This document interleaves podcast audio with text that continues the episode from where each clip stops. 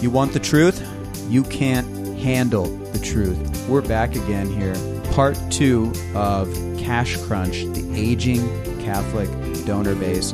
Greg painted a picture last time, and he is asking people to wake up to the fact of the aging demographics that uh, Catholic nonprofits are going to be facing. So, Greg? Yeah, if you didn't um, catch our last podcast, number 87 um, was part one of this particular topic, which was the coming cash crunch in our Catholic parishes. Um, I shared some statistics in our last podcast on a demographic study I'd done of uh, a Catholic parish. And the bottom line was two thirds of the total dollars to this parish was coming from people who were age 60 or better. And looking at the people in the pews, you would never guess that you would never think it was an unhealthy parish. I'm not talking a parish where you look at Sunday Mass and everybody's got gray hair. I mean, there's babies crying, there's young people. It's a really mm-hmm. good mix. It's a great parish, great music, great pastor, great people.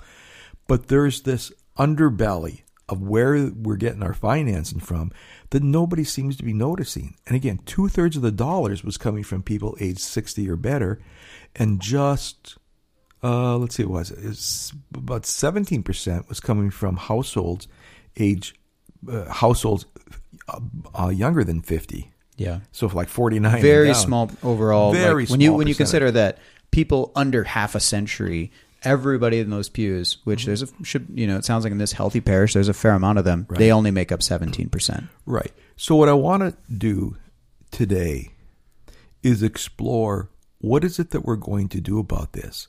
You know, I've been sounding the alarm on this for about five years. I went to the National Catholic Leadership Conference in, in Orlando about five, six years ago. And there was like a hundred and some, 130 or whatever bishops there.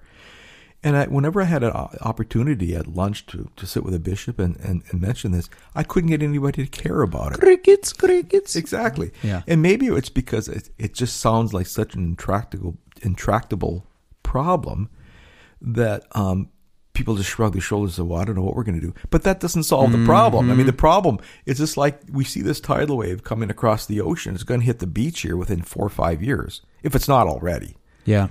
So what are we going to do about it? So you had some suggest you at the end of the last yeah. podcast. You talked about endowments and how endowments play into this. What are your thoughts there, Bryan? Yeah, my thoughts when I hear this, uh, and, you know, if you didn't listen to the last one, I encourage you go back, do yourself a favor, listen to it.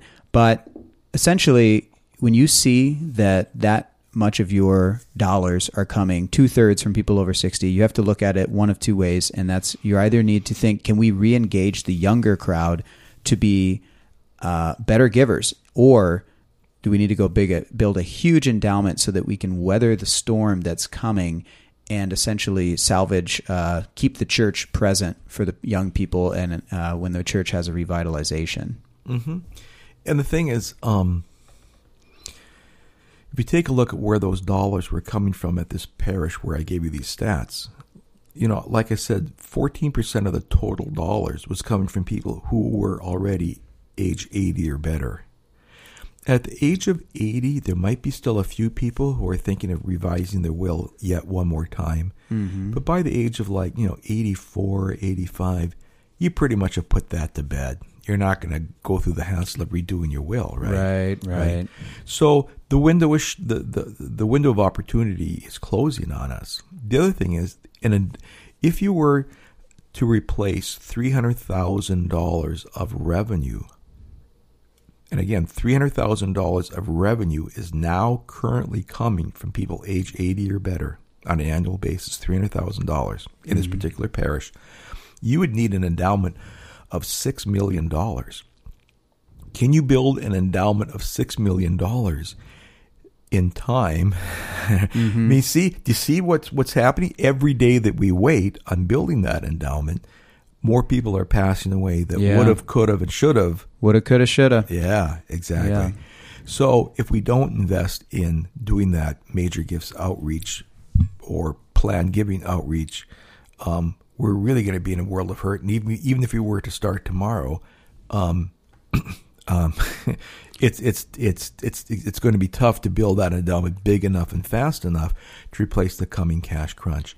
So that leads me to point number two: is is try try to find some hopeful recommendation to what we need to do, and I think we have to do a better job of educating those people that are, say, under 60. Mm-hmm. And I think it happens in, in a practical way. I think it happens in a spiritual way. So there's two bits of information I might offer. From a practical perspective, I think if the average person in the pew understood the, the degree to which great grandma and great grandpa were pulling the wagon, it might wake them up to the fact that they really need to come on board mm-hmm. in a mm-hmm. way that their parents, grandparents, and in this case, great grandparents have done for many, many years. Not, not to instill a sense of guilt, but to instill a sense of responsibility. Right. That's the first thing. I think we need to share this information from the pulpit as the pastor just to make people aware of it. That's one step. The other step is I think we are really missing the boat in the Catholic Church when we don't talk about giving from a spiritual perspective of almsgiving. Right. Definitely. Stewardship. Yeah. Well, stewardship is a word I think that. Uh, no, I'm, I'm going to push back on that a little bit because stewardship just means that you know somebody else ought to give more money. I mean, that's the way. That's that's how I, you see it. That's how I see yeah, it. Yeah, I think you of know? being a steward of what God's given you. Well, all that's true. I mean, that, that that's true. Being a steward, but I think we. I don't think we've gone deep enough theologically into educating people to help them understand that in almsgiving is different than gift giving. Almsgiving, biblical almsgiving, implies a spiritual. What's what I'm looking for? It's like um, a preparation of the heart. It almsgiving requires a conversion. Yeah. It, it really does. Almsgiving requires a conversion of heart. Does it require a sacrifice? Well, it may. yeah, yeah, Probably, because all conversion requires some sacrifice. But in the sacrifice, there is there are um, mystical spiritual gifts that come from that sacrifice. If you think about love, you know, think about love and the things that you do for your wife, for example, mm-hmm. that are not happy or pleasant or anything like that, but in the giving of the good gifts to your wife or to your children, there's a certain joy that comes with that, number one. But there's also a certain building up of the person that happens, a spiritual building up of the person that happens um, w- when you give of yourself or you give of your of yeah. your wallet, yeah. right? So um, I think maybe in future podcasts I could speak more to the spiritual aspects of almsgiving. That's probably yet you know one more podcast we can do. But again, I just wanted to close this podcast by saying, if you're working in a Catholic parish, particularly in a Catholic parish, you really need to do a demographic study of where your annual dollars are coming from, because you know I don't have national data. I wish I did all I have is data over the last five, six, seven years and a handful of parishes that I've worked with, and they're all the same. And they're in different states, they're in different locales, they're in different size cities. Oh yeah. But they're all suffering the same thing. And I can see this I can see this tidal wave coming. And I feel like I'm on the beach running running around with a red flag and nobody seems to care. They're kind of enjoying mm-hmm. the sunshine, yeah. you know. Yeah, if you're if if you're older and you think, ah, well, this will be somebody else's problem, wake up. If you're younger and you're just taking for granted the good things in your parish, especially the financial well being, wake up. Yeah. All right. We'll catch you on the flip side one more time. Same bad time, same bad channel.